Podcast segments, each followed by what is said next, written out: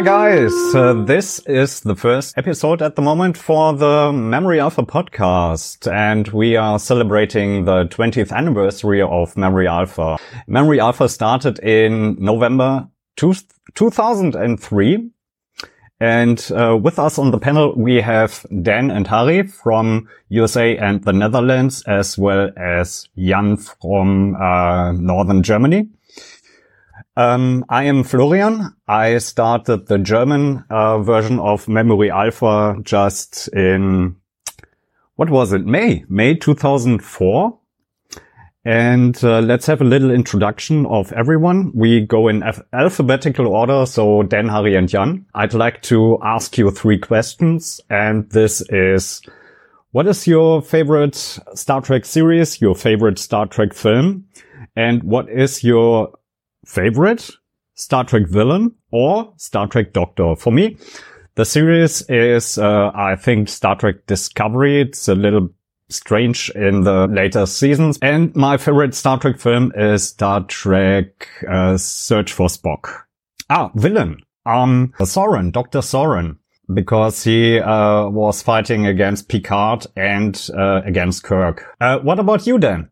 Right. Hello. I'm, I'm Dan. My favorite Star Trek series is probably still my first one, Deep Space Nine. That was the one that got me to fall in love and I discovered all the others from there. My favorite film, I'd have to say is First Contact. Uh, I love both sides of that story, the, the Borg on the ship, but also the optimism of First Contact itself and the story of uh, the Phoenix and Cochrane. Favorite villain is, that's a tough one but I'll I'll have to stick with uh, Deep Space Nine and say Gul Dukat. Or you can choose a he, doctor, maybe. I'd say if I was going to have a favorite doctor, I would choose Doctor Crusher. Um, I'm Harry from the Netherlands, as uh, Florian said. Favorite series? Um, I think I'll keep it old school and say the original series because that's what started it all. They had the most vision, I think, of all of them because they thought about Star Trek. Favorite movie? Maybe the motion picture as well. I don't think a movie like that could be made today. They went full science fiction with it. And, and then favorite doctor or villain, right? For villain, I think Nero from the 2009 movie was very fun. Just a normal guy with some big problems, especially when uh, he met uh, Christopher Pike. Hello, Christopher. I thought that was really funny. and favorite doctor has to be McCoy because, well, he's the Star Trek doctor, I guess. Yeah, I think then it's my turn. So um, my favorite uh, Star Trek series is um, also Deep Space Nine. So that was what kept me on the track, even though I started with TNG. That was some kind of ritual after coming back from school back then. Yeah, favorite um, Star Trek film. I think it's um, uh, The Wrath of Khan. That is exciting. They they have the submarine style in there uh, that was really, really cool to to see. And Spock and died. I, I, watched it much later than than in a cinema, of course. Uh, so uh, it was already clear that he will resurrect next week when when the other movie is played. um, yeah, that that was when when I uh, saw the movie. And uh, favorite Doctor, I think um, uh, this would be Bashir. Uh, going back to Deep Space Nine, I think it's um, yeah his his excitement and then the uh, the arc that they that he had uh, from the naive um, young uh, doctor on his uh, first assignment to oh I'm out in the frontier and uh, now everything is completely changed to what was years ago. Yeah, I already uh, said that I started the German uh, memory alpha and um, maybe I should add that uh, Jan and me both more or less started the German memory alpha uh, back in May 2004. But uh, let's start with our journey with uh, Dan and Harry, uh, who started the original, the, the English uh, Memory Alpha. Is it true that you started it in November 2003 or is it actually even older than this? As I recall, it, it wasn't that much sooner than that. It took a little while, but only by a couple of months. Harry, I, I remember was the one who posted the uh, the idea on the Flare forum. I had just kind of responded with my own background of of working on an individual database for myself, And then from there, we just kind of put it together within a couple of months. So it was a relatively short run, you know, run up to the actual launch. But there was obviously some, you know, excitement and, uh, trials and there was a false start, as I recall, in the meantime, trying different software. Uh, but it did come together relatively quickly. Well, I posted my original idea on the forums and Dan was working on his own website and he had the knowledge about hosting and running the software. We came together via the forum. Um, and then, yeah, we tried a few different types of wiki. We settled on it being a wiki quite soon, I think. Yeah. And then in November, we invited more people via the forums, I think. And then after a few weeks, we really launched officially. Why did you choose a wiki? because um, I think there were um, things like this, Star Trek encyclopedias or Star, Star Trek databases uh, before. And uh, what was the idea behind the wiki? Well, for me, back in those days, uh, uh, a lot of people made their own websites, something that doesn't really happen that much anymore. So there were a lot of Star Trek fans that made their websites one person made a website about starships, one made it about aliens.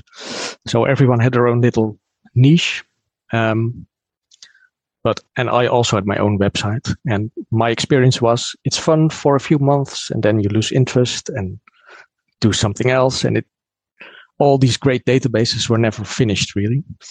Wikipedia was about three years old, maybe at the time. So I had never heard of Wikipedia when uh, you brought that up, so I oh, had oh, really? to go look that up myself. Ah, uh, that that's how new it was. Yeah, just a yeah. few years old. So my idea was if everyone is working in the same database, then if someone loses interest, there's probably someone else who can take over. Yeah, Dan is actually running his own uh, website, is it? It's mostly dead, but not all dead. Uh, I still update it. I keep putting little things every now and then, a blog post, or I add a few things for reference, uh, but not not regularly. Who came up with um, the name Memory Alpha? Oh, that's a good question. I mean, it's from an episode, right? Yes, of course. I know but the the behind the scenes uh, uh, explanation, but you could have chosen any other name. Yeah, I think it happened early in the process, but I actually don't have a memory of uh, why we chose that either. To be honest, no. But I think it just felt uh, right, I guess. Yeah, it's uh, the the natural thing that you come up with. Um, I think there have been different memory alpha, alphas um, before, not in the digital sense as we experience it today, but memory alpha is just that database name for Star Trek stuff. And then Harry um, uh, ordered the domain, or for the first couple of months, uh, it was on my website. I just set up a subdomain as we were getting things up and running. And then after that, yeah, Harry got the domain name and we moved it onto its own server. Chris Trigwell made us a logo at that time as well. Yes. He also yes. made logos for your website, I think, or your, your oh. hosted his designs.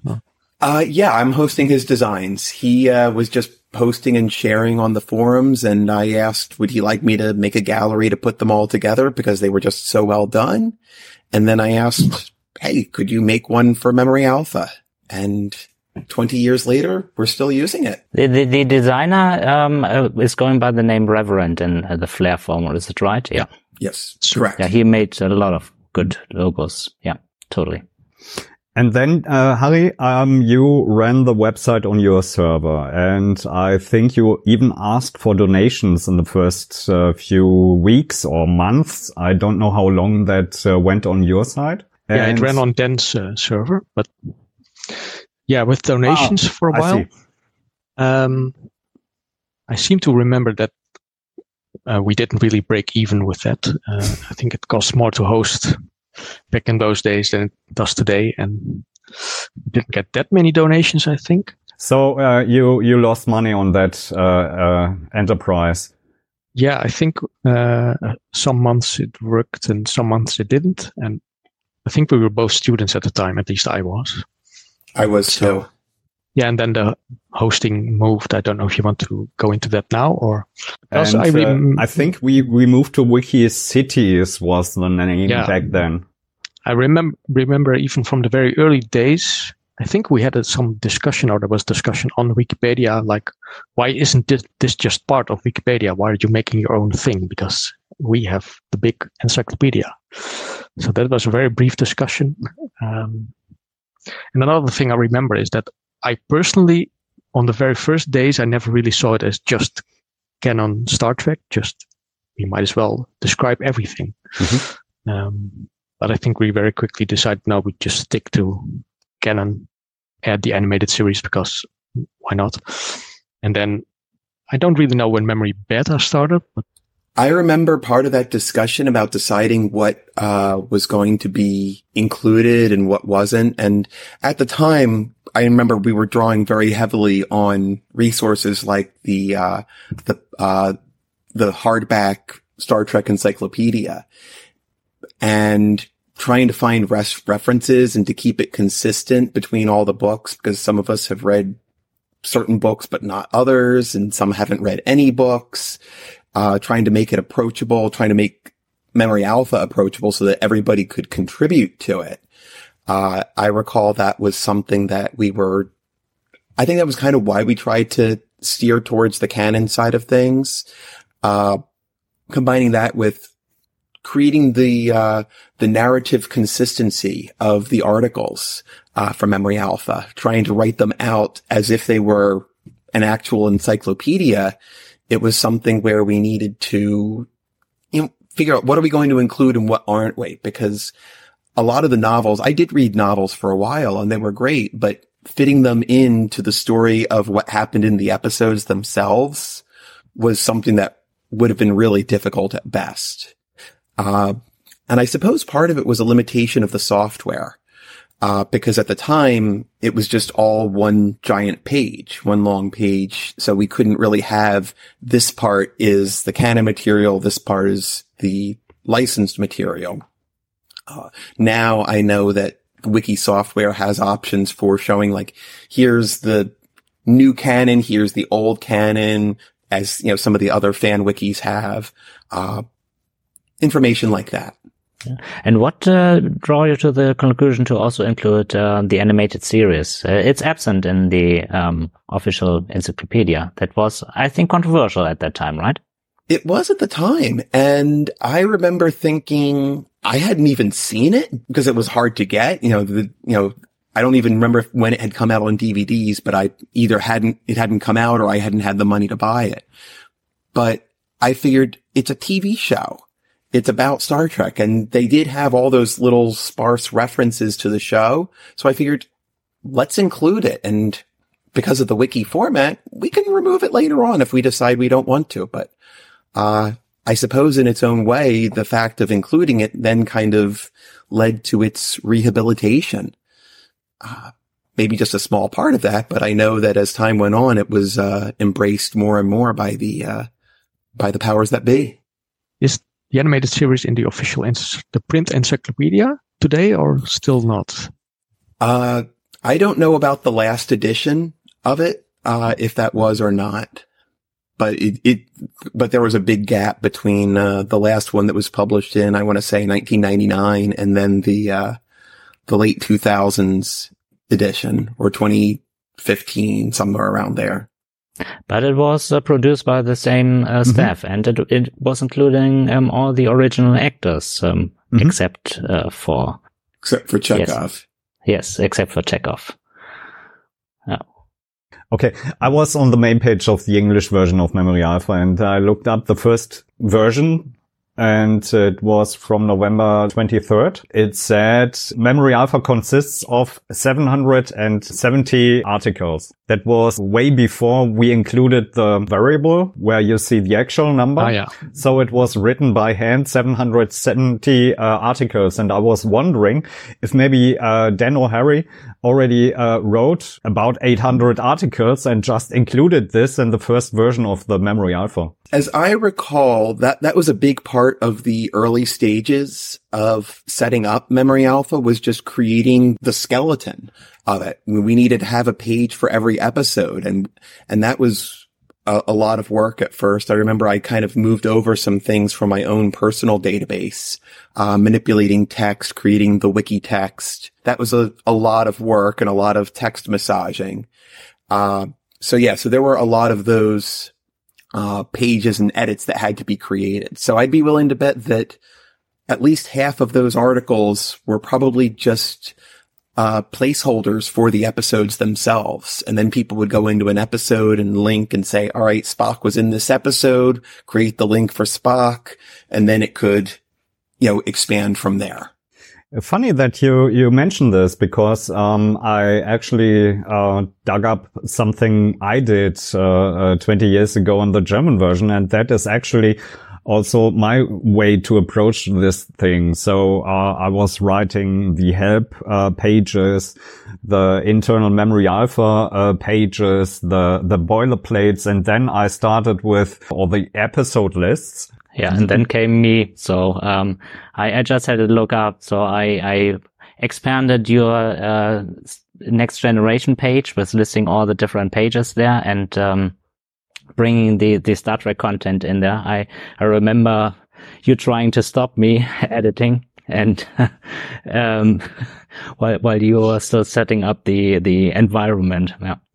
Well, that's one of the things that really I think was so successful about the wiki format was just exactly what you were doing, Jan, is that you see this project and you think, Oh, I don't have to do it all myself. I can focus on just the parts that I'm interested in and write a few articles about that and then move on. Uh, you know, it was definitely very scary because of the idea of not being so protective of the whole project, letting other people say what they want. And it doesn't necessarily match your own view of what is in the show.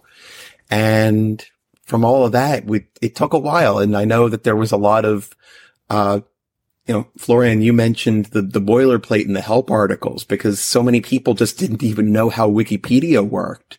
So I do remember putting a lot of those guideline articles up to kind of help inform people who may or may not have chosen to actually read those pages, but at least we had a reference to point to to help kind of set some guidelines that we could at least all agree on.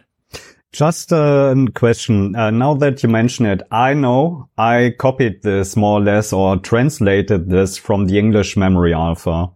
Where did you get your reference for, for the policies and guidelines? From uh, Wikipedia and a couple of the other, uh, early wiki websites. Mostly Wikipedia, but I think there was another, um, general purpose wiki that was, uh, using different software, but that had some community going at the time.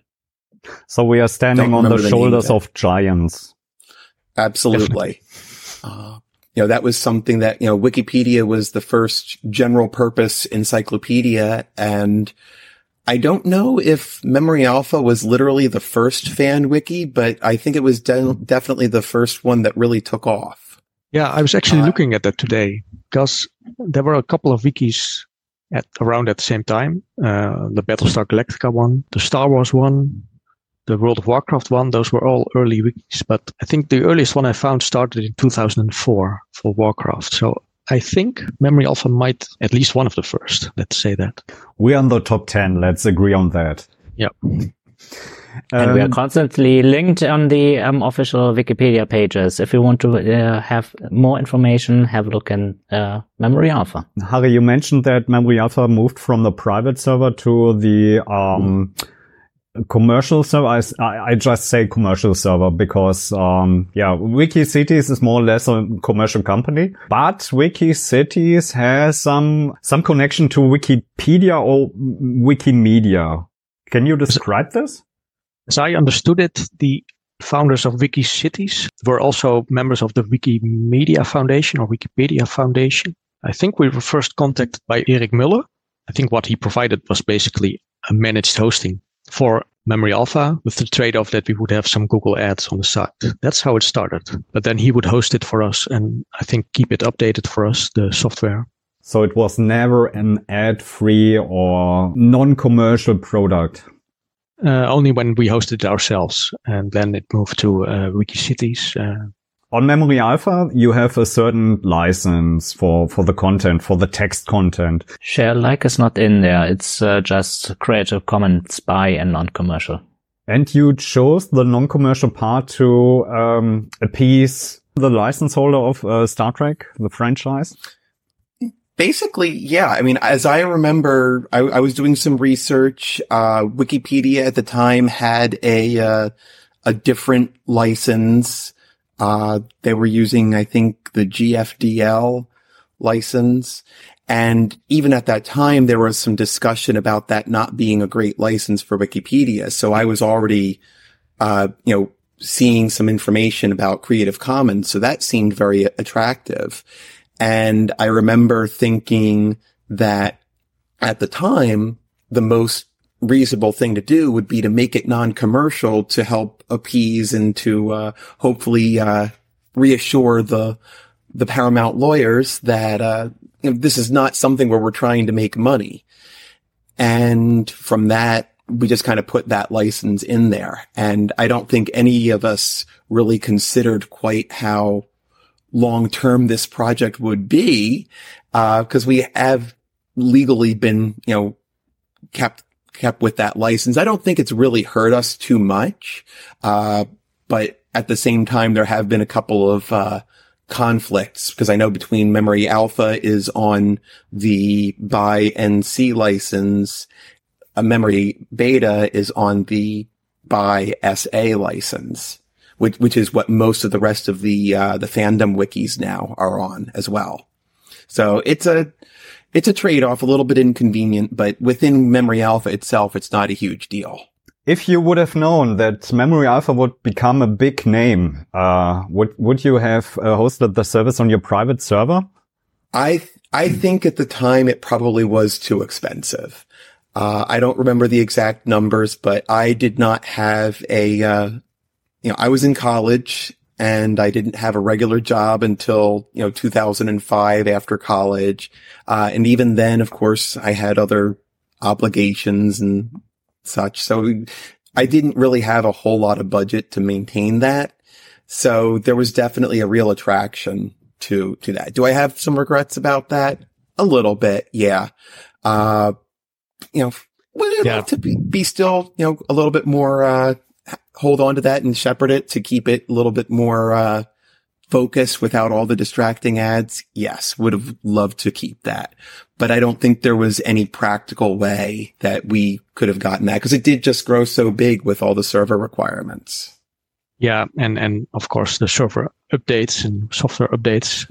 I think, I mean, if you would start it now, obviously it would be hosted in the cloud, some kind of virtual host, not very uh, expensive. But back then, web hosting was a bit more uh, involved. Um, you had to have a dedicated server, I think. Um, so yeah. And Harry, you mentioned server updates or software updates, and that just reminded me of the time fairly early on when I botched one of the software updates for the Wikimedia software and it literally we lost six weeks worth of updates of, of the content for memory alpha. Uh, that was in early 2004, first half of the year at some point. So it was still relatively new. Uh, so it felt really scary. And I was like, Oh my goodness, what did I just do here? And, you know, of course, at that point, there were enough contributors that we kind of recovered relatively quickly. Uh, so at this point, it's just a footnote, but that was the sort of thing that we had to deal with to maintain all of that software. And I was, you know, I have a, a, personal interest in technology, but I didn't have any experience running a server.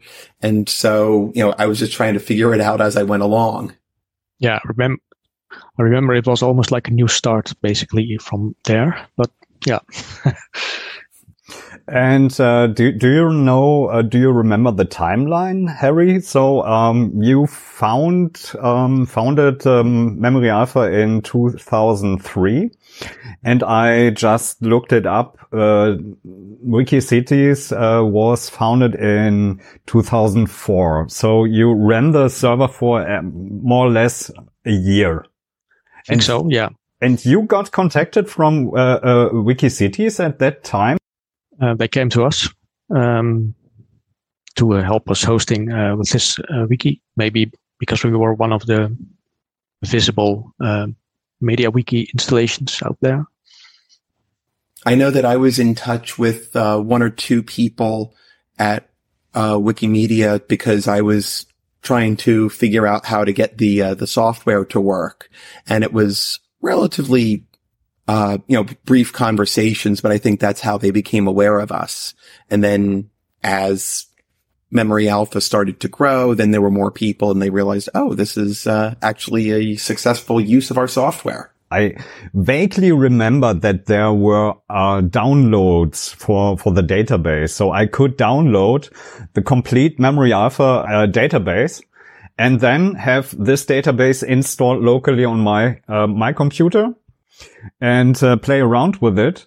That that that I think that was a general um, service um, because uh, I remember that I connected a bot that was using exactly this uh, feature that you could download the database crawl it and then search for typos, missing links, correcting links, and so on. I think that was a standard uh, feature of the software, actually. I think so too, because I'm pretty sure Wikipedia had that back before Wikipedia was too big to uh, to download. Uh, so the the database itself is um, just the text, but um, it's accompanied by all the media, and I think that was what what's still today the the more expensive um, stuff.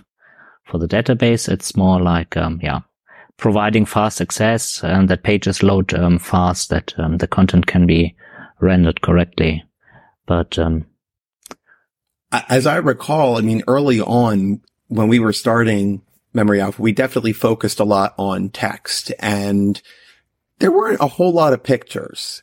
Uh, you know, it was usually there were pl- most articles didn't have any pictures at all. And then there were you know, some articles that would have, you know, just one picture and that was enough. And some of the longer ones you'd add two, maybe three, but that was usually about it. Uh, now I think it's great because it definitely makes the material a whole lot more, uh, immersive and easy to follow along where you have, uh, you know, so many images to illustrate. Like for character articles, uh, I love how they have both their first appearance and their last appearance. Uh, so you can see what they looked like, uh, for comparison. That's a, a, neat idea that I no idea who had that when they, whenever they started doing that in the template. That was, uh, a neat way to help integrate media into those biographies. Uh, but we didn't really focus on that in the early days, just wanted to have the content, the text itself. Mm-hmm. I just had a look. Uh, Jörg uh, joined in September 2005 and he has 18,000 edits. So. Oh, is that all? Oh, Jörg is unstoppable there. It's yeah. awesome. Right. Um, I know that with, uh, a lot of my early edits were just little maintenance things. So, uh, that was something that kind of built up, uh, over time. Although honestly, the things that I'm most proud about with, uh, helping to get started was that by starting from the Star Trek encyclopedia, all of those entries were just so incredibly short. If you had a four sentence entry, that was long. And so there were so many summary details in there that got lost. And I wanted to really flesh out that. Uh, it also helped. I was in college. I was a history major. So I loved the, uh, the potential for storytelling to help weave together these events from one episode to another to another. Uh, and I think an early example that really kind of set the tone was I wrote a big chunk, uh, about the Klingon Civil War in Next Generation. So I started writing it literally like a history essay and telling the, uh, the story of how uh, Chancellor K'mpec was uh, was dying or assassinated, and then the struggle for uh, leadership between Gowron and Duras, and then the events of the Redemption two-parter and the actual conflict.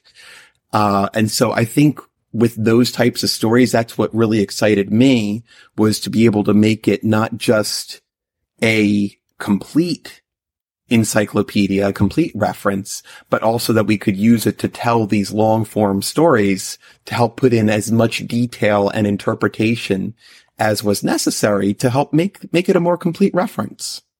And I think that really worked well. There were a lot more articles that came after that one. Yeah. Was this when um, the featured articles were started?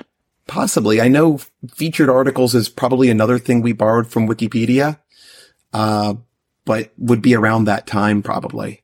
Yeah. What I also really liked about um, those days is you could clearly see different people having different interests and really focusing on their part of Star Trek. Like uh, I myself was, was obsessing with uh, aliens and especially the Federation members, um, and I really liked fleshing out some of the animated series stuff.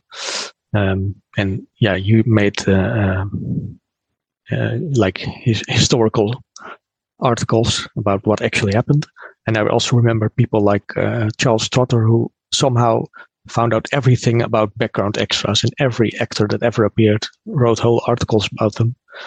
I thought that was really amazing. Like, okay, here's someone, you see him for five seconds. This is who he is. This is all the other people he ever acted with. When did this start? That there were some articles without name uh, so character articles without name. It was, I think, uh, episode and then tilde sign and then one, two, three, four for every piece of person. A foot, a hand. They they made screenshots uh, uh, and and enlarged the screenshot to see there's a foot of someone we don't know who it is, but we have to document it. I think that was someone's uh, obsession at the time. So yeah. yeah, I also I forget that when that started. I also remember there was already a page out there where they um, did this for um, the original series and uh, discovered, for example, that there were recurring uh, characters that had uh, one or two or three names died, re- were resurrected, and, and stuff like this. And I think uh, that was then um, also put into uh, Memory Alpha. Yeah, I think those kinds of lists predate Memory Alpha, to be honest, because I think there have always been efforts to find out how many people were actually on the Enterprise. Like, how many different faces do we see? I'm pretty sure it's a fan project there. I know there were several uh, early projects. I remember one that was trying to document every uh, crew person's name on Voyager because they weren't getting any uh, crew rotations yeah, that for was people joining one. the ship. And they had 150 uh, people on board. So at some point you have seen all of them. And uh, speaking of torpedoes, or was it uh, shuttlecrafts? I think there is a, a recurring joke yep. Of uh, they only uh, they they came to the Delta Quadrant with how many shuttlecrafts? Four, five, six. They lost one every second episode. They lose a shuttle, yes. I think. Yep. and half of them were crashed by Chakotay. yeah, I, I wasn't literally counting, but it sure seemed like it. Um, but thanks to Prodigy, now we know there's a vehicle replicator. Yeah. Great series. Great series. So this is, this is just one of the things I loved is all these little niche corners, different aspects of it. And it's something that just kind of passes the time and you're able to just learn a little more about it. And even the producers, the people making the show, they don't always have the time to plan these things out. And so sometimes you end up with you know, 200 faces appearing on a ship with 150 people, you know, you know, 17 shuttlecraft lost. But then you can come up with stories and ways that that actually fits in. Uh, so it's always fun to, uh, to see those things that is like, no, I never noticed that, but somebody else did. Yeah. I wouldn't know about Lieutenant Leslie without uh, Memory Alpha. It's a, um, 30 kilobyte uh, article and, um, he's just a redshirt in the original series.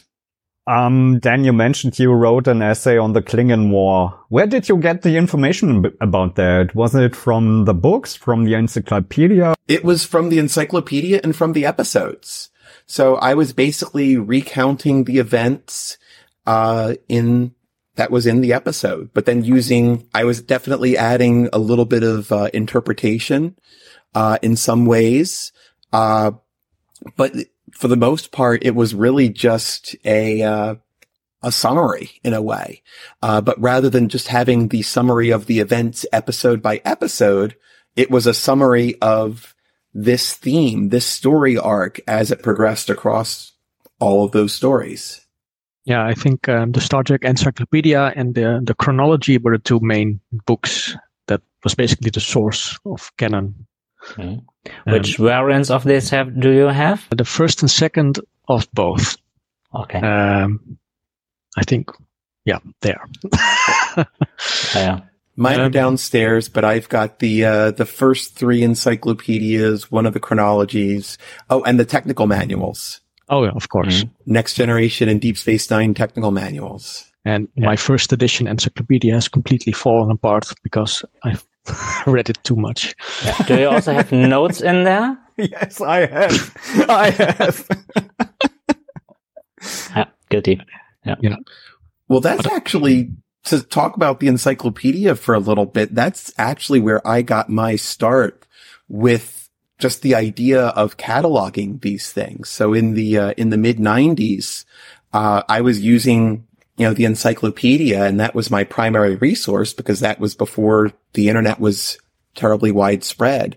So I was creating, uh, well, first I started a spreadsheet uh, and then from there, then I used uh, database software on my family computer uh, called FileMaker Pro. Uh, my dad used uh, the family computer for work as well, so I had access to this fairly fancy program. I made sure to make it look like the LCARS interface, and so I had a long list of every ship that was listed in the encyclopedia. Then I started a list of every episode, started making lists of characters and such. So it was all very interactive and I was building it solely for my own enjoyment. As time went on, like around 1999, 2000, I started thinking, how can I share this? But the software was several hundred dollars. So it was something that was very difficult to share. That was when I started my website. Uh, as a kind of alternative, thinking maybe someday I'll put my database up there too. Then came along the Memory Alpha project.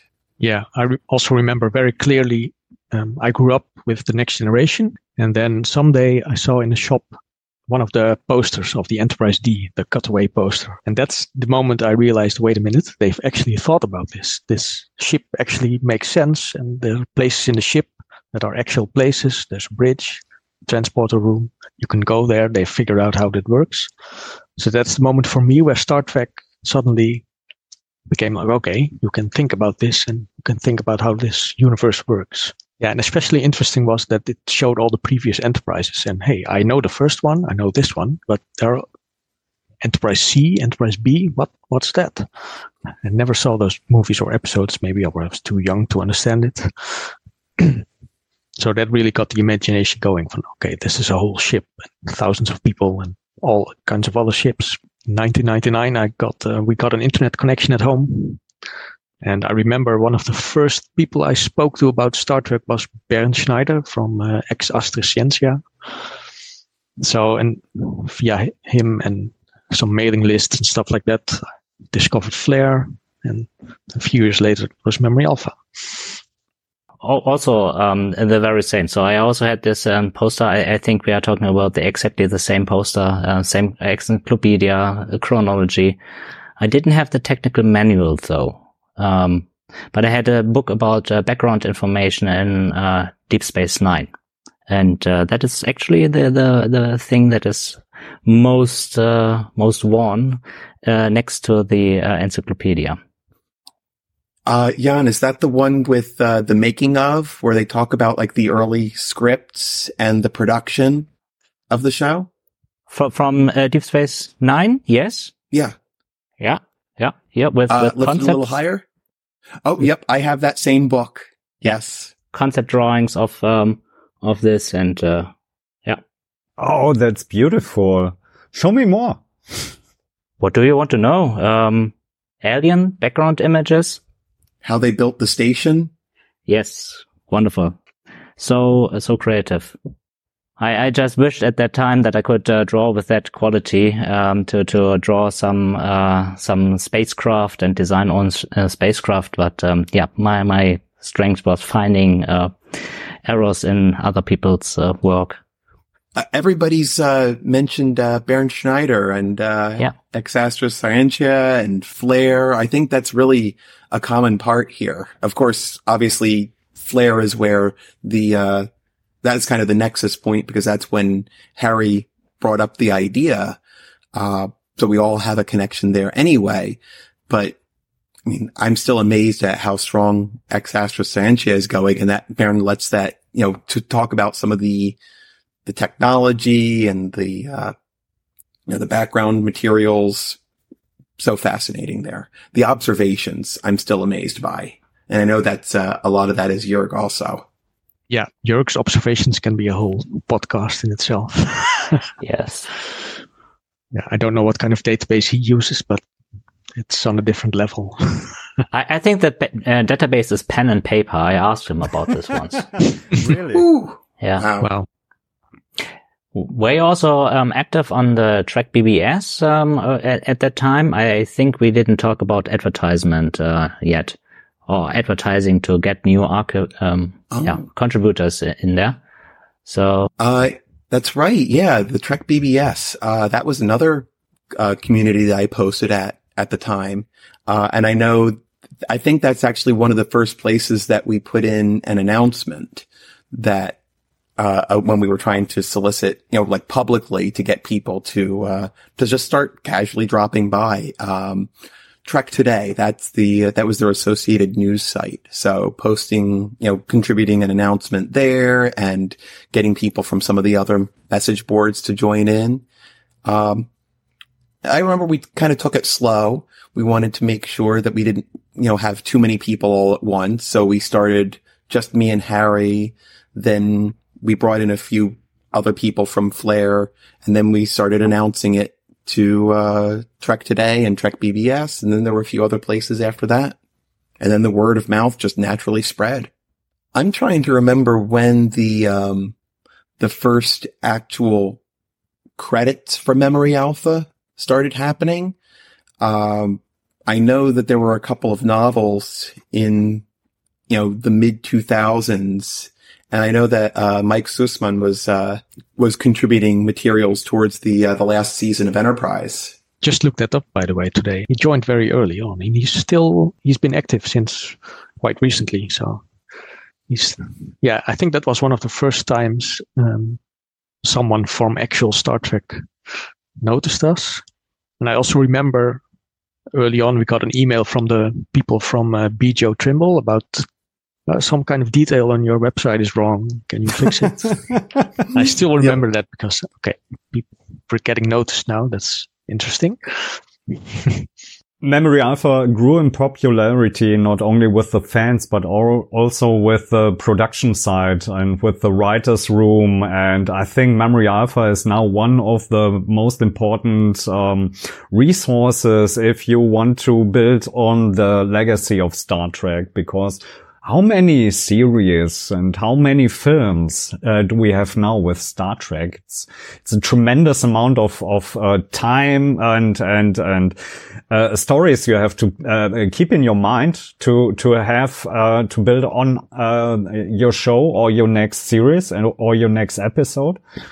And uh, uh, do do you want to speak now about your uh, big moment of fame you had with Star Trek, or do you want to uh, stretch it out until later? Sure, we could talk about it now. Yeah, I do remember that um, um, before that happened, we had con- we well we got a message from the production office or whatever of the first movie um, again about some information that was not correct. Uh, so I think that was the first first contact with uh, the new movie uh, uh producers. But yeah, then came what was it? 2015, 16? 15, yeah. That was a and, uh, strange uh, Tuesday afternoon. it was. I think I so. actually saw e- Harry's email first. Um, about that. And then I looked at my inbox and I saw I happened to be off that day and the email subject literally said from Simon Pegg. And I thought, okay, really? Actor, writer, producer Simon Pegg. So I think he also um, attached an image, so you could be sure that it's not something pretending uh, uh, being Simon. Yes. Yeah, that's so we knew. Mm-hmm. that's how the email started with a big picture of him holding a. yeah. and, you know, I'd already known, we'd already known that he was, uh, co-writing the movie, but the email was describing how he'd been using it for all of the references, you know, to make sure that everything kind of fit in, even though it was a different universe, you know, different timeline, I should say. Uh, but it was still a, uh, you know, keeping it consistent with, you know, names and places and technology. And then he was asking for us to, uh, to contribute to an idea that he had for an element in the story. Did you know the name of the movie? I think uh, later on it was released as Star Trek Beyond. Yes, no, Correct. no, no name was mentioned. But what was kind of funny, we had to sign a document. yes, of course, um, non-disclosure agreement. Non-disclosure on penalty of losing our jobs with the movie or something. Okay. and that actually had a code name for the movie. I don't really remember something.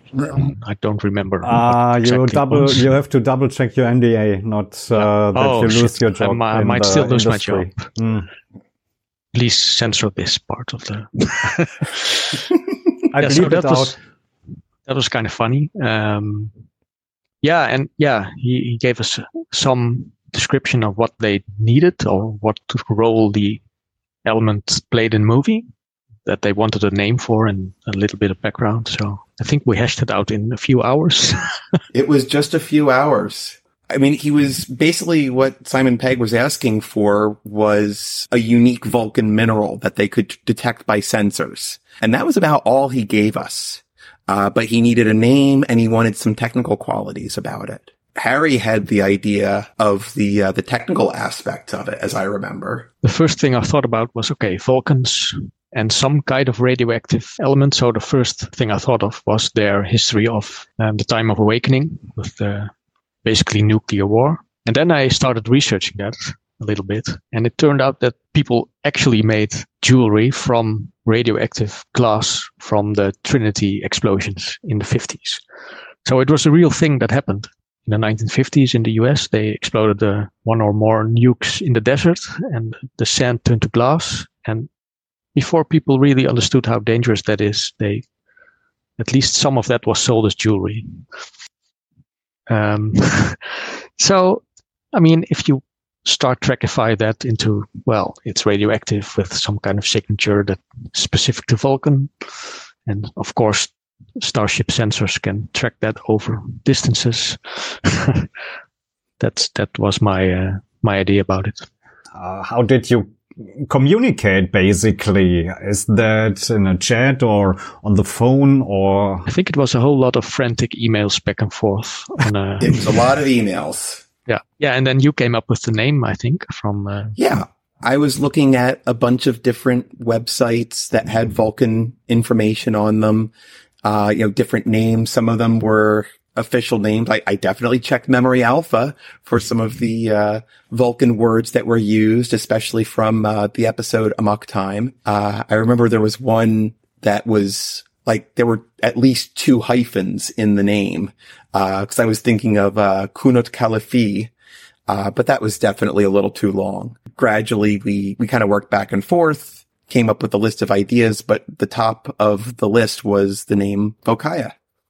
Now we, uh, it was just between the two of us. Uh, I mean, we definitely were using other resources, uh, for the list. And so I think the word vocal was a Vulcan word for like remember or something. And so we were kind of developing that into saying, well, maybe what we have like a memory stone or something like that. Yeah. Um, I think uh, the second half was something like Mount Seleya, something mountain like. Yeah. yeah. Vocal Haya maybe was where we were going to it, and then we shortened it further. In retrospect, uh, a memory stone is a great gift to give to your girlfriend, you know, as long as she doesn't know it's a tracking device.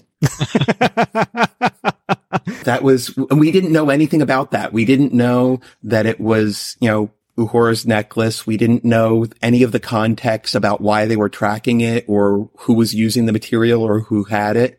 Um, we do, knew nothing of that until we saw the movie.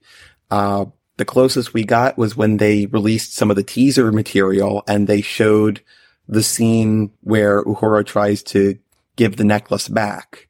And Harry and I were then emailing back and forth again and we were asking each other, is this it? You think this is uh, what we were working on? And it turned out yes, but we did not know. You met Simon Pegg at the premiere of the movie? I did, yes. So uh, we got an invitation only 10 days before the premiere. Okay. Uh, so it was very, very short notice Yeah. uh, to go out to San Diego uh, to watch the movie. And basically some people at uh, Paramount had had seen because Simon Pegg did give some interviews. Uh, he'd been talking in general general terms about referencing Memory Alpha, and so they found out about it, and somebody decided to uh, invite us. Uh, I was sure I couldn't, you know, make it because of uh, my job. I already had my schedule for that week, uh, but I had some amazing uh, coworkers and managers at the store, and they said, "Yeah, we can we can make this work." Uh, so I was able to to go. hmm And Harry, I don't know if you even had the remote consideration of being able to go. Um, no, very briefly, but it was too short notice and way too expensive. Yeah, the plane tickets and so on. yeah, yeah, but I would have given up my job to go there if it wasn't that expensive. I just I have to go. Bye. yeah, But no, sadly, it didn't work out that way. But I was, uh, I think, uh, via Skype.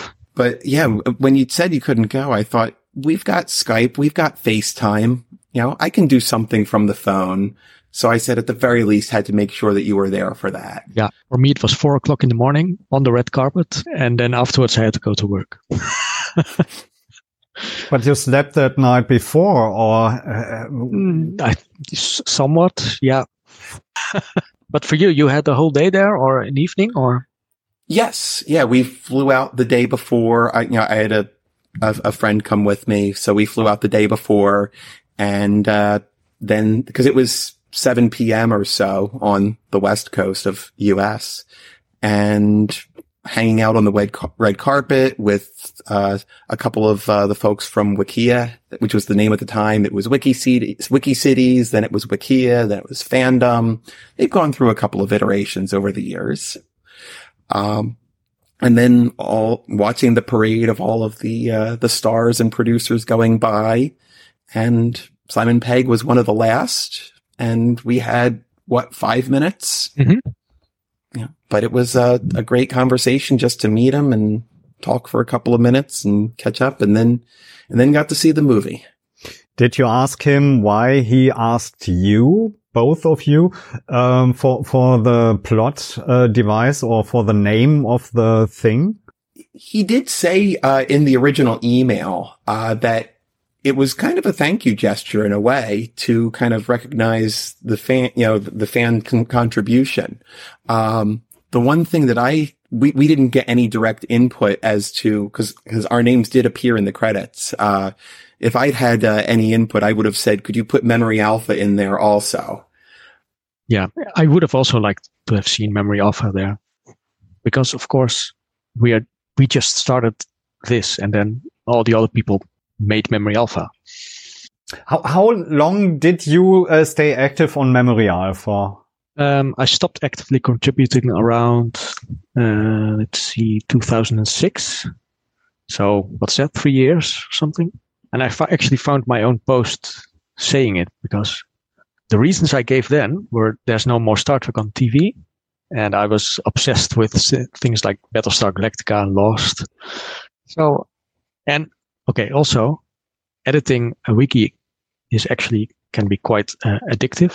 Uh, you can spend a lot of time in it, correcting each other and adding new things and clicking every uh, non-existent link and writing a little article. So, yeah, I, I stopped at some point and then It was similar for me. I, uh, you know, it was around 2006, give or take. And I got a little burned out that, uh, just putting, you know, writing more material, writing, you know, maintaining, editing. Uh, it got to the point where I just, it, I, it didn't feel as fun and it felt a little more like a chore. Uh, but because there were so many other people contributing and, they, and we had, uh, several other admins at that point. I just kind of gradually stopped, you know, faded away a little bit into the background. Uh, I never stopped visiting. Uh, I visit, if not daily, multiple times a week. Uh, you know, especially now that there's, uh, you know, new material on finally again over the last uh, five years beyond the movie. Can't, can't overlook the movies, but they were just like one time events. Uh, so I was always going, you know, looking on the website to refer, you know, for conversation, for my own memory to refresh of, uh, refreshing my knowledge. But actually editing and contributing was something that I just kind of stepped away from. Which is, of course, exactly the whole point of Memory Alpha. Someone else probably takes over because Star Trek fans are very meticulous about their uh, fandom. There will always be someone wants wanting to make lists of things. I think. Yeah, I also had uh, had to look it up. So um, it was also around 2006, 2007. Back then, I I moved and uh, I just didn't have um, time. I just finished my bachelor uh, degree. Plus, I think um, back then there was also the um, uh, event where they had the auction of all the background material, and I think this also um, started whole new discussion because uh, we as the uh, fans finally had access to um, all this material and no longer had to rely on on the books. I don't know if I mix it up right now, um, but um, the uh, you're referring to the Christie's auction, right, Jan? Yes, exactly. Yeah, and I th- I remember that um, there was a discussion about the Picard Family album, um, where we finally saw all this stuff, and then um, stuff was put in there and removed, and we had added wars and and um, yeah, all of those tiny details that were way too small to see on the screen, but now we had pictures of the props. Exactly. yeah. yeah. And it's nice to have a, a lot more of that these days with the uh, the new series where producers are able to to share in the moment.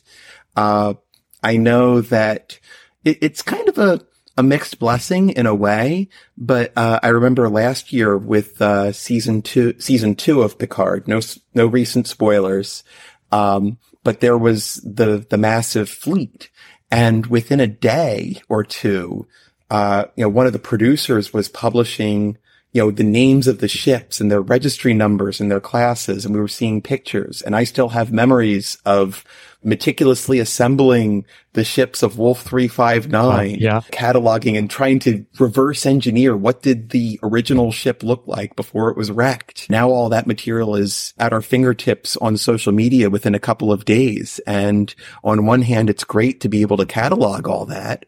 Uh, on the other hand, having, you know, we, we kind of lose the opportunity to do a little bit of our own original research there. Exactly. So uh, I, I saw the exact very um, post and I was uh, also shocked. Okay.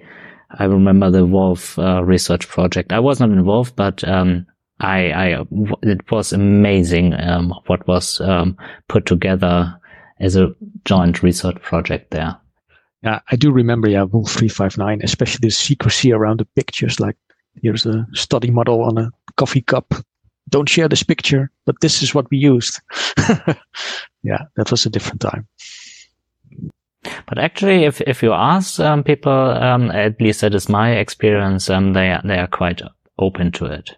I also had a look, and uh, my first um, article was um, this Kzinti article from the um, animated series. Uh, back at that time, there were rumors that the Kzinti were supposed to be in season five of Star Trek Enterprise. There were pictures floating around. I tracked down the guy who made this, and he was quite open with the material he wanted to have it in there actually it's also nice feeling to to see that um, they the, the production team cares about the fans. That is probably what also kept me that long with with star trek. I was always wondering when we would receive a cease and desist letter from um, I think uh, Paramount. At this time uh, for for the pictures we included in Memory Alpha was always a little on the careful side, yeah, for for including more pictures than necessary. But I think Paramount never came up with the cease and desist or with uh, some lawyers, did they? I, I have to give them a lot of credit that uh, at least just observing from other fandoms, I know there have been some companies that are very particular about that. And I think that they seem to recognize, uh, you know, the, uh, the benefit of having this material. Uh, I mean, I've always wondered why Star Trek.com, the official website, might not have had, you know, so much more. Um, you know, Memory Alpha maybe could have been some part of that at some point. Uh, except, you know, and they did have their own databases, but they were very abbreviated and not even as complete as the paper encyclopedias. But that just kind of demonstrates the reason why Memory Alpha was created. It's too much work for any one person or even one company if you're throwing resources out at it because then they have to spend the money to pay the people to do it. Um, and then there becomes the question of ownership, who owns the, the text and everything.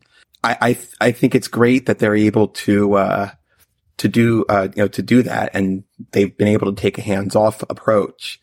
Uh, combine that with the fact that the producers are pretty much all fans because Star mm-hmm. Trek has had such a long term influence on society that, you know, pretty much everybody who works for it uh, is a fan of the show in some way. And we all can have, we can all be fans for different reasons. We all love our different series. We all love our different characters. We all have different interpretations on, uh, certain controversies. But, uh, at the same time, we all know why we love to do this and getting those contributions from the producers so that they can create and provide, you know, and share material with the fans. And then the fans and all of their obsessions and list making and uh, cataloging then feeds back to them. So it's definitely a mutually beneficial relationship there. And it seems like whether it's an accident and oversight or whether it's a deliberate policy at some level, it's mm-hmm. definitely worked out very well for everybody, I think. Yeah. And I think these days it's become a part of so many media, uh, like every series is now part of a universe. Look at Marvel or the Star Wars universe is expanding as well. So I think it's more or less expected now that you need a wiki to even understand which character is which. Um, or at least they all like to service that kind of fandom. Like, oh, you remember this and know this character, and we will use them in the series to tell their stories. Yeah, I think that kind of connected universe is really the norm now, maybe. Memory Alpha is the people. It's the collective. Can we use that word? Resistance is futile. and it's addictive. You cannot get out. Uh, oh, what yes. about the um the the domain? There once in a time there wa- was a domain called memory-alpha.org. We don't uh, own the domain anymore, do we? No, um, that happened in 2008. I think it was about the time when the domain had to be uh, renewed for a couple of more years. And then Wikia was concerned maybe that they didn't own that domain while they did it for uh, the other big wikis like uh, the World Warcraft wiki or the Star Wars wiki or Encyclopedia was also around back then. And we were both, well, not really active contributors anymore. So yeah, that kind of led to the transfer of the domain to uh, Wikia. Would I do that today? Probably not. But yeah, that's what happened. Why wouldn't I do it today? Well, I mean, obviously they are making money from the wiki these days. So they're obviously a bit more business savvy maybe about this whole thing than we ever were. Um, on the other hand, there are almost no independent wikis around uh, these days.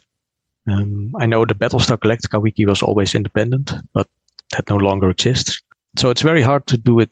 You have to dedicate a lot of time to it if you want to do it yourself. And I don't know. I have a similar, you know, gut feeling myself is that I wish that I, you know, had or took the time to spend more to maintain it, but with the resources that we had, with the time that we had available, it was something that, you know, was not practical for us. At, at the time, we just thought it was just kind of a formality of, you know, because they were already, Wikia had been hosting the website for at least two years by that point.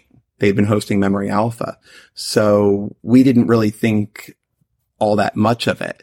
I don't remember when they stopped using the, uh, the Memory Alpha domain as its own as the primary location for the, uh, for the wiki and then just turned it into a redirect.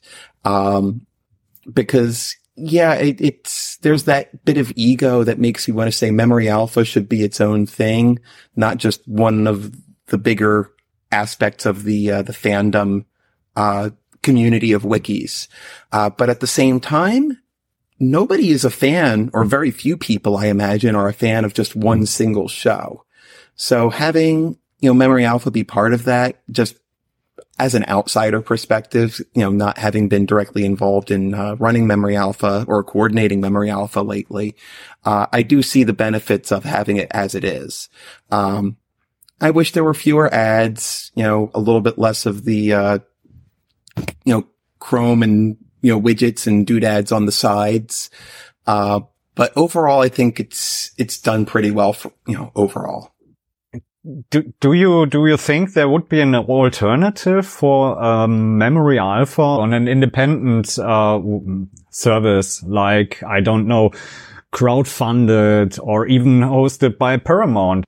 I would definitely not give it to Paramount. Uh, I don't think that would be very independent, and I'm not sure they are the best at hosting their own TV series on streaming platforms, let alone uh, memory alpha. Um, yeah, I think you could. I don't think they actually own the content any more than we do. So you can probably just take the content and host your own memory uh, alpha under a new name. Um, I think that has happened to a few uh, wikis that split off from Wikia. I know it happened to WowWiki. They split off and became Wowpedia. That was very successful, although they are not independent uh, anymore as well. Um, you probably would have a problem directing traffic to your new memory alpha somehow because the name and also of- getting the uh, the participants and the contributors to yep. uh, to move because that would potentially be splitting the uh, the fans there. Yeah, it, it would be splitting up the the database as well. Like now you have two encyclopedias. It, it would be difficult. So I think it's not, not out of the question. Uh, I, I see, you know, see the potential benefits, but it's something that would have to be, you'd have to be very careful about doing it and make sure that there is enough interest and demand. Um, whether it's worth it, it's one of those questions like, like the other things that we've said. Uh, I've gotten to the point where I can say we've made the best decisions with the information we had at the time. Yeah, you're talking about splitting up the the database and uh, splitting up memory alpha. That's actually what happened uh, in the German version. I think four or five years ago. And uh, there was a discussion about some new features from fandom and the ever growing advertisement on the pages and no fandom uh, staff member uh, actually listened to them and then they broke up and someone downloaded the database and then there is a new memory alpha for Germany and the actual fandom memory alpha. They are now running in parallel. Yeah, half of the uh, users uh, went away. They uh, didn't stay with the fandom or with the independent website. They just went away. They were so frustrated from the uh, whole um, uh, discussion uh, that they never uh, came back to any of the projects. Yeah, that, that, that is a disappointment.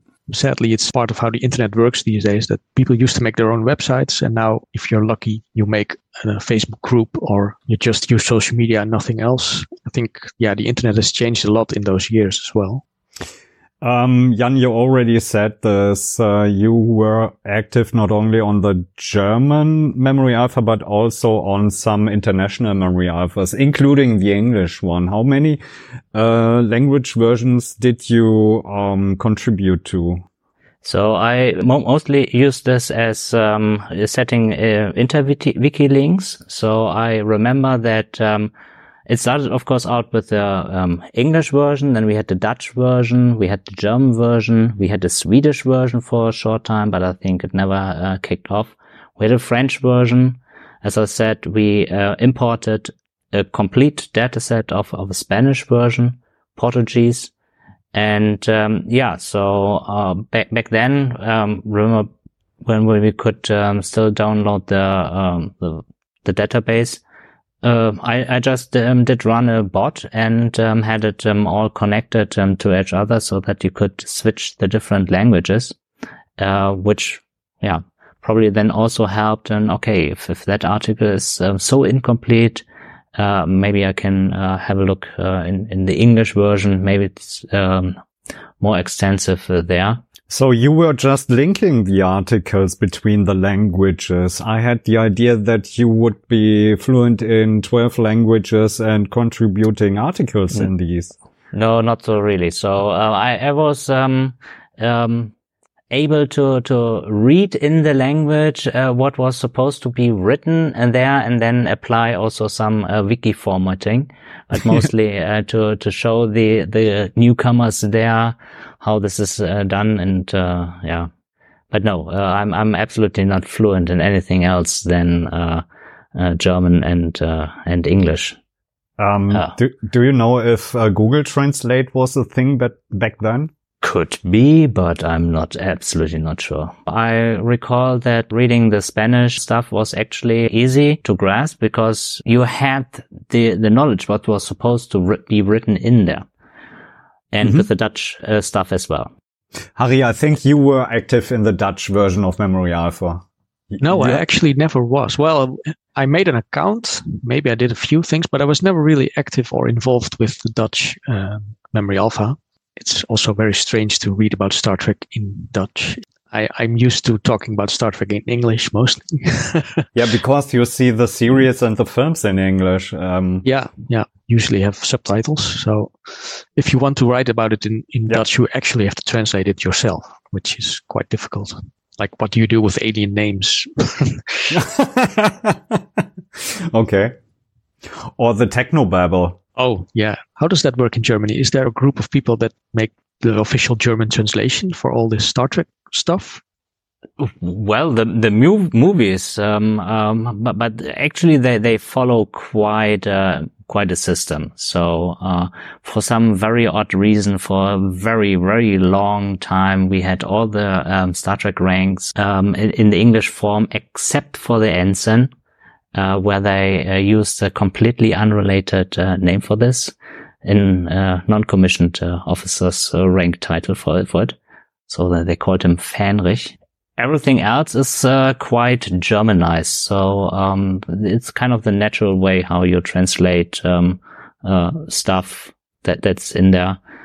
Um, in the in the very old, um, it's, it's on the original series. Um, uh, we had the um, system that uh, the one um, TV station brought, bought it and uh, created a translation system, and um, they only bought one third of the episodes randomly, randomly from from all three seasons. Um, and uh, so um, if if you now watch them in in sequence, at the one point, uh, uh, Captain Kirk says, uh, "Let's go to Sol Five," and uh, in the next uh, episode, he says, "Let's go to Warp 5. and so for for some reason, they they translated stuff like this. But um, I mean, we have the lithium crystals, um, lithium kristalle. I think I can one up you because the German television uh, version of uh, the original series. So the the episodes were cut from I think uh, 40 or 45 minutes back to uh, 30 minutes. So you lost 15 minutes of time. So you have to uh, leave out some things. And in one episode, actually, um, when Spock had his uh, Pon farr, they, they cut the whole episode back and forth and and changed the the meaning because they were worried that uh, all the innocent children were now confronted with uh, Spock who had some weird feelings you understand. And so he had um, a space fever at the moment and he was sick and this made no sense well howsoever. But um Nowadays you can get the original series on Blu-ray, I think. They remastered it. They uh, recreated the special effects with computer graphics and they recreated the uh, dubbed or voice-overed uh, missing pieces Yes, uh, right. Uh, in in the TV, it's now also that they broadcast um, the remastered versions only, and in one scene, just just to cut, um, the voices are completely different. Yeah, and in the Netherlands, you don't have that. That's no, we. Yeah, it was always broadcast in English, but with Dutch subtitles. But yeah, usually don't don't bother translating alien names or technology names. So even the subtitles, you just use the English words for that. Yeah, but I, I think on on the DVDs you um, also see um, or hear the different uh, styles, how how the different languages um, exist, and I think there's also a French uh, dubbing. Yeah, and actually about Blu-rays and DVDs, the Dutch DVD market has completely, well, almost disappeared. So when I have to buy like those 4K movie releases now, I have to buy the German releases because there are what? no Dutch releases anymore. yeah, sadly. And the English ones from the UK, well, Brexit, that's too expensive. So yeah. I'm okay, collecting. I understand that you can't uh, uh, buy a CD or a DVD or whatever physical media now in the brick and mortar store uh, down the road because uh, for for us in Germany, the CDs and DVDs disappeared and Amazon has an online store and you can order that uh, on this way, but uh, there is no market for Dutch DVDs. But I recall that um, my uh, episodes of of um, um, my first DVD set of the remastered series, I imported them from the Dutch because they were cheaper than um, buying ah. in Germany. Yeah, for some odd reasons. That's interesting. And I was yeah. was very worried that um, I might not have um, German uh, language uh, track on there. But usually you get the same European yeah. ones, I think. Yeah. Yeah, yeah. yeah. Did you play any Star Trek games? I can remember there was a first person shooter at some time or um, Star Trek Captain's Chair, I think it was uh, named, where there was a simulation or, or something like this with the Enterprise. Yeah. Yes. Oh yes, I I have uh, actually I think I still have the uh, the captain's chair disc uh, somewhere, and uh, there was the the Omnipedia, which was basically the oh, Star yes, Trek encyclopedia on CD. That was such a great thing to interact with. The first Star Trek game I played, I've never been one for for first person shooters, but I did have the Star Trek 25th anniversary computer game uh, which was that seriously pixelated, maybe it was 8 bit or 16 bit computer graphics. I didn't even have the version with the audio. Yeah, the, yeah, the adventure game, the puzzles. Uh, and that was, that was my first Star Trek game. Mm. Uh, was that the one with Trelane in the Red Baron, or was that in Judgment Rites? Uh, I think that was Judgment Rites. Uh, the one that I had was, uh, it had Harry Mudd, it was similar uh, in style, though. Yeah, I bought my very first computer with the excuse that I want to play Klingon Honor Guard or so, and uh, still it didn't really uh, work quite well. Yeah, the the Voyager ego shooter that was quite yeah. successful. Elite Force or something. Elite Force, yeah. yeah. yeah. I think they, they also had a had a mod for this um, uh, a TOS theme. So yeah, I remember that's the one I played. Yeah, you could yeah Dan has a collection. Dan, Dan is no. standing up to install it now, and no, uh, I just realized I know where they are. We, we have the evening on the online server with uh, with each other. I, I, just realized I, I have some of them here. There's the, the ship. I found I found my captain's chair wow. desk. That's nice. Great. Yes. And oh, I remember this one was so neat. The Starship Creator. Oh, that uh, was a rip off. That was a it total rip off.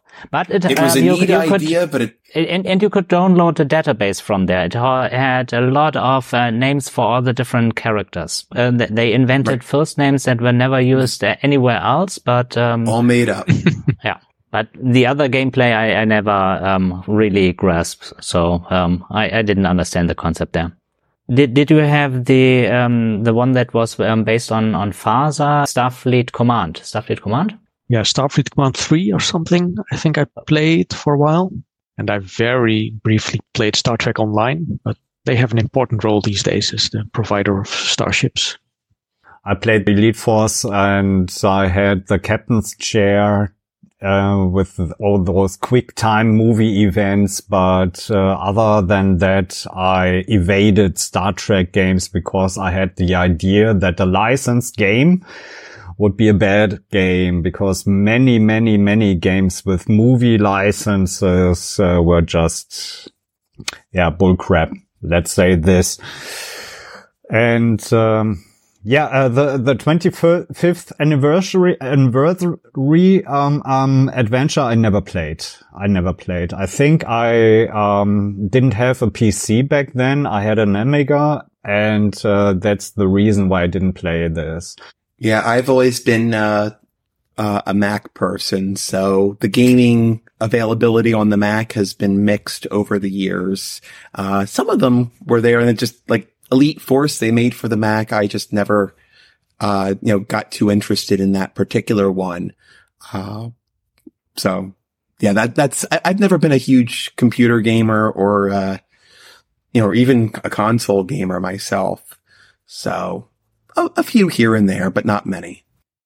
And role playing, back then there there was a big um, it, it's a rich background material that they designed in the 80s for FASA did, did you ever consider these? Relatively recently uh, i have a friend uh, who still has some of the FASA materials so we do a uh, a regular rpg night and for a few months we uh, we did a star trek role play um, that was very uh, a very fun way to pass the time because most of us were Star Trek fans. Um, I also uh, have uh, we between us we've got uh, a couple of the tabletop Star uh, Star Trek games. Uh, there's one called Fleet Captains that is really fun for any starship nerd. Uh, and there's another one called Ascendancy, uh, can you describe that for me? Because I have no idea about role playing. Uh, how, how, can I uh, imagine that? Uh, do you, do you sit at the table and then invent your ideas, or is it like a board game? Or uh, they're, they're the board games basically. Uh, so fleet captains. there's a bunch of miniatures, miniature ships. Uh, and you lay out a bunch of cards all face down to represent the galaxy. And as you explore, you flip the cards over, uh, to find out what's in that star system. Uh, and then of course there's a combat aspect to it. So you're playing Starfleet. You might run up against the Klingons or the Romulans and you, you fight it out too. Um, and then there's all sorts of events for exploration. You might end up meeting Q or the Tribbles. Uh, so that's fleet captains. Uh, it takes up a lot of, it's a fair amount of time to set up with all the, the cards you have to lay out, but it's really fun. Uh, and then ascendancy is a bit like, um, it's almost a bit like civilization in a way. Uh, similar, it sounds similar at first because you start with one star system and you're exploring and you know, going out into the galaxy, but it's more on the strategic level rather than the tactical level. Um, so you're building, you know, building your colonies, setting up trading agreements with the other, uh, you know, alien empires that are around you. So those are the, uh, those are the two tabletop board, board game style that I've played. Uh, did you ever hear about, uh, a, card game, not a board game, but a card game named, uh, I have it here in my hands. You can't see it because uh, the communication cam uh, went out. It's named Star Trek The Next Generation Customizable Card Game. Never played that one, but I've definitely seen uh, a lot do, of the cards yeah. and pictures. Yeah. Do you, do you know Magic the Gathering? Yes. Yeah, then then yeah. then you understand the idea. Uh, uh, so you have to uh, buy booster pack after booster pack after booster pack. I I I bought I think five, six, seven pounds of cards. I can't count them. I just weighed them. Uh, I found them uh, in in uh, in the basement today, and um, you can hear this.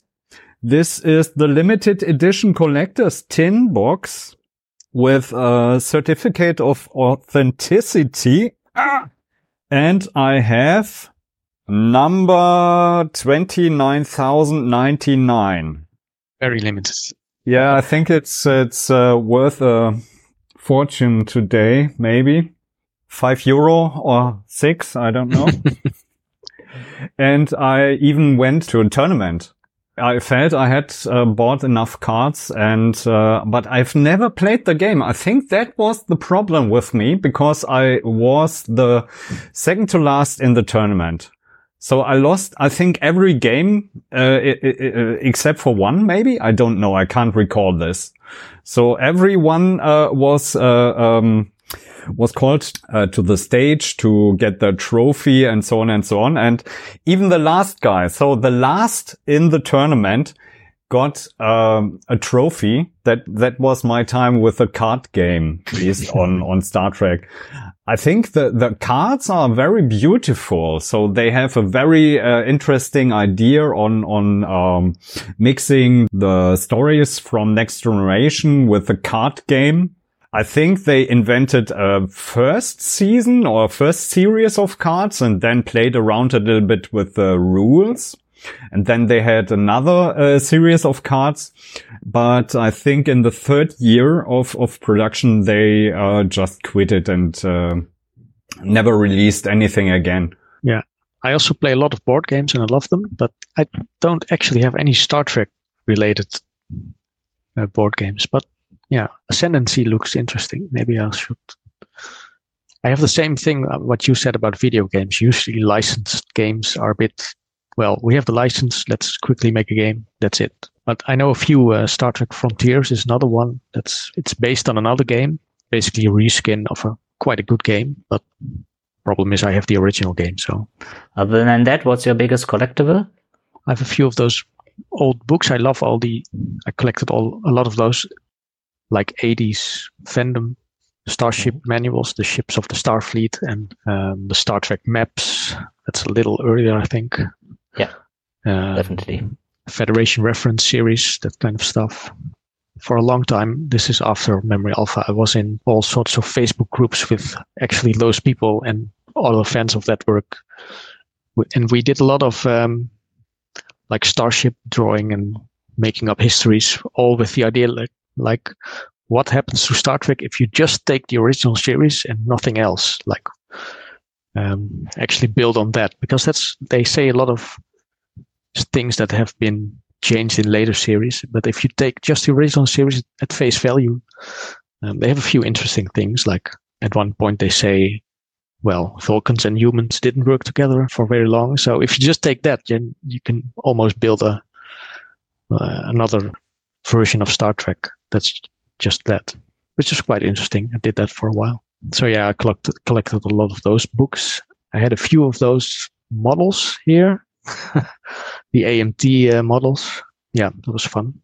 But I think yeah, the most interesting things probably the Starfleet technical manual, the first edition one, and the Star Trek maps, just because it's a really beautiful thing. I'm also uh, I, I I was uh, very much into building the AMT models uh, when I was in high school, uh, and I've gotten back into that since the pandemic started. So uh, I got a few model kits, uh, some of them the official licensed AMT.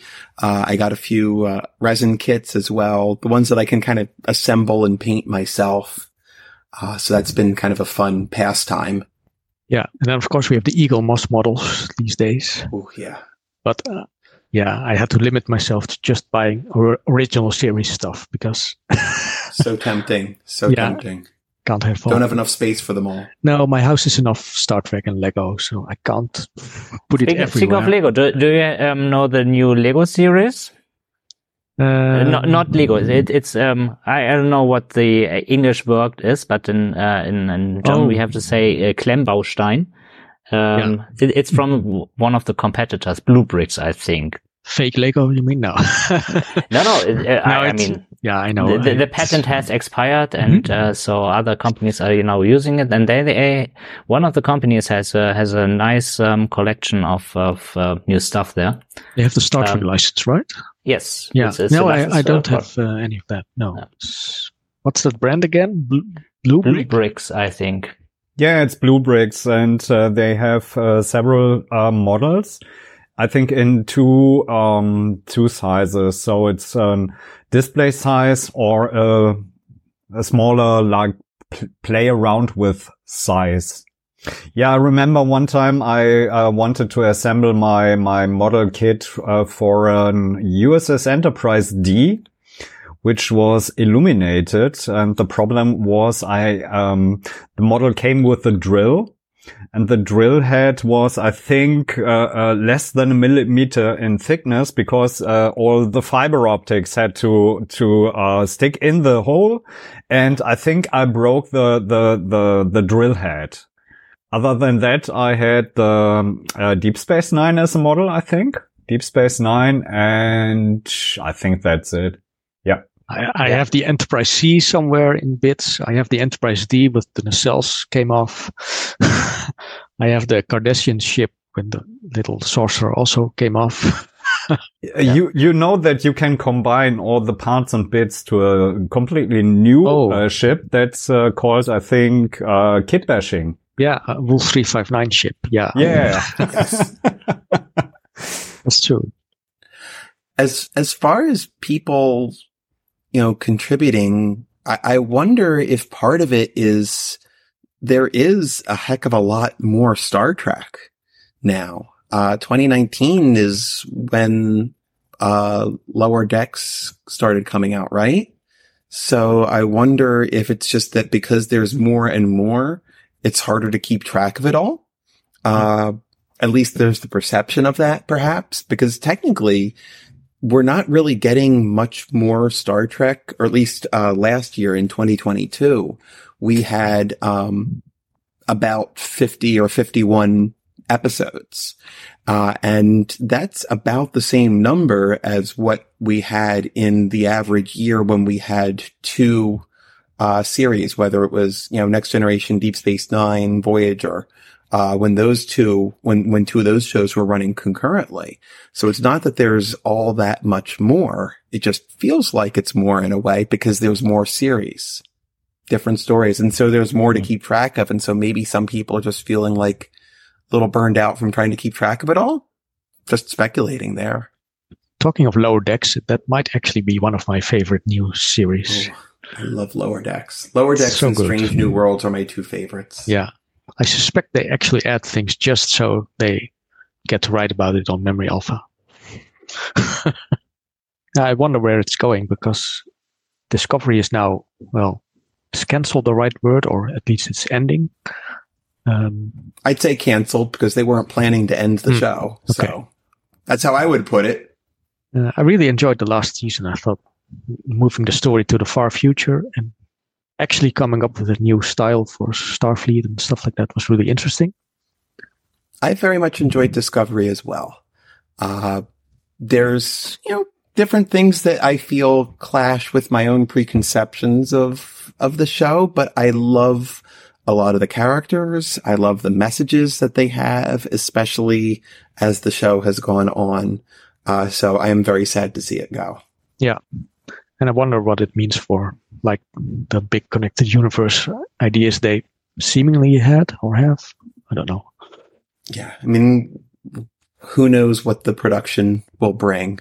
Uh, you know, it's, everybody seems to want to cut costs now, at least for a while. There'll be another cycle soon enough, I hope.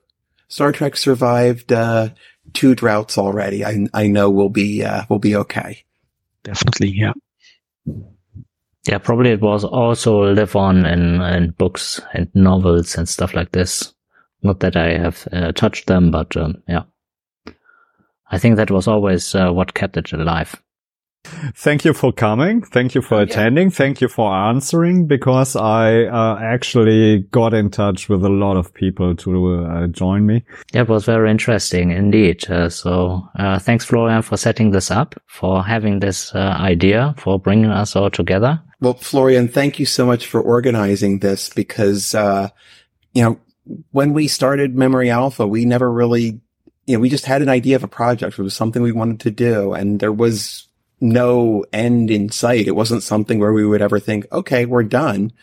Uh, but the fact that it's, uh, continued, uh, is just a testament to how many people love the show and have this common interest and just want to, you know, share and, you know, share the things that they've noticed and also pick up on the things that everybody else has noticed in the show. It's a miracle for me that this uh, website uh, uh, was so dramatically uh, increasing in, in purpose and in value for for the production side of uh, Star Trek uh, uh, over the years. So tw 20 years in the making, and it is now uh, something uh, in the toolbox of of the writers' room. And uh, I think this this is very, yeah, it's it's it's a unique thing. I think. Yeah, and it, it's powered by the fans really, so that's really interesting. It's like a feedback loop of some kind. Um, yeah, yeah.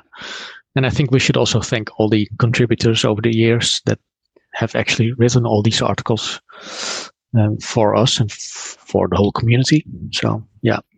There are 70,000, more, more than uh, 17,000 um, users on the Memory Alpha in English with one or more contributions. It's, it's a large number. Yeah, we definitely didn't have that in mind in 2003. but yeah, very happy that it worked out, I guess. Yeah. Yeah. I mean, I figured it would be a few dozen people that would uh, that would contribute. Yeah, basically kept the, on going and going. The guys in that flare topic, those people would write a few articles, and then we'd oh. move on to the next database. yeah. What do you What do you think the vision of Star Trek would be in twenty years, or your vision of your life would be in twenty years? For Star Trek, I would say that it's going to continue to be a reflection of our hopes and our fears. And I think that's part of, uh, why Star Trek, there's been a lot of discussion about what we have currently. Uh, you know, discovery in a way, I think is a reflection of our fears over the last, you know, five to eight years, uh, of, of everything happening in the world. Uh, and then how do we react to that? How do we hold on to what makes us human in that uh, type of a world? Uh, and so in a way, I think that because Star Trek is aspirational, it's really hard to predict exactly what it will be like.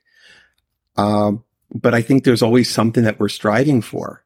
So Star Trek, you know, whatever it looks like, Memory Alpha I think it can keep on going as long as there's a place to support it.